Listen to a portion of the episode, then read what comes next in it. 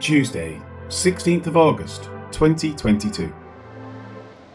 Now it came to pass, as Peter went through all parts of the country, that he also came down to the saints who dwelt in Lydda.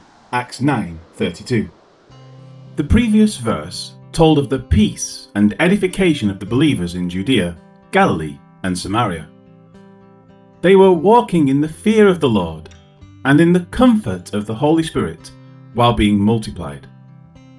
With that remembered, the narrative now returns again to Peter. Now it came to pass, as Peter went through all parts of the country. Rather than went, the verb is a present participle. He was passing through all parts of the country. Luke is describing it as he is going. As for the travelling itself, it can be inferred that this is what the apostles did, both from the previous verse, where the content and expanding nature of the church were noted, as well as from Galatians 1, where Paul noted that he only saw Peter and James, the Lord's brother.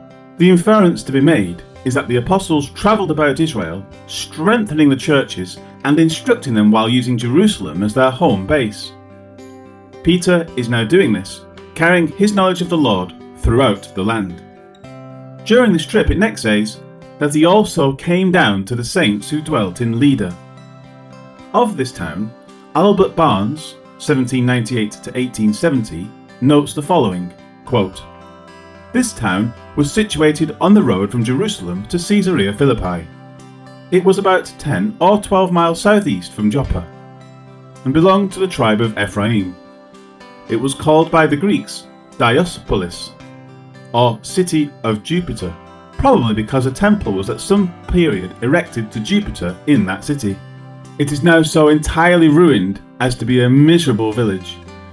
Since the Crusades, it has been called by the Christians George, on account of it having been the scene of the martyrdom of a saint of that name.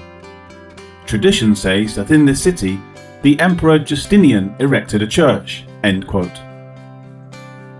Today, Lod is considered a part of the central district of Israel, being situated between the lower Shephelah on the east and the coastal plain on the west. In 2019, it had a population of a bit more than 77,000. It is a mixed city with about 30% Arabs. It is a major junction for roads and railways. As for its biblical history, it appears four times in the Old Testament. Each reference is without any great specificity. Its name is defined by Jones's Dictionary of Old Testament proper names as contention.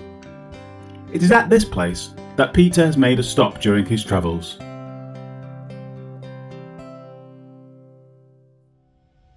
Life application. In Lod, Israel, today there is a Greek Orthodox Church. The closest Messianic synagogues noted on the map are in Tel Aviv. This means that the message of Jesus is surely needed there.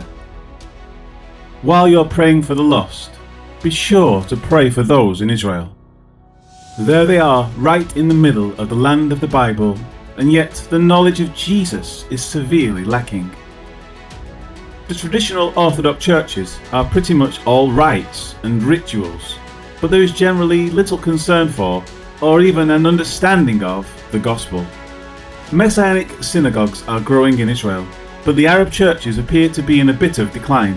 On the brighter side, there are Messianic believers that put out great music in Hebrew, and there is a radio station that broadcasts from Israel. With the internet available pretty much everywhere, there is access to sermons, studies, and music. Direct your prayers for the Lord to bring about those seemingly chance occurrences where a finger will push a wrong button and click on something Christian related. Pray that something even as cumbersome as a flat tyre or an accident might lead to someone meeting a believer who is willing to share his faith. Just like in the other countries of the world, people in Israel need to hear about Jesus.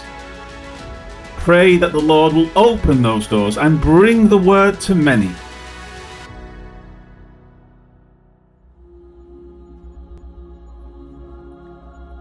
Lord God, today we lift up the people in Israel, Jews and Gentiles alike.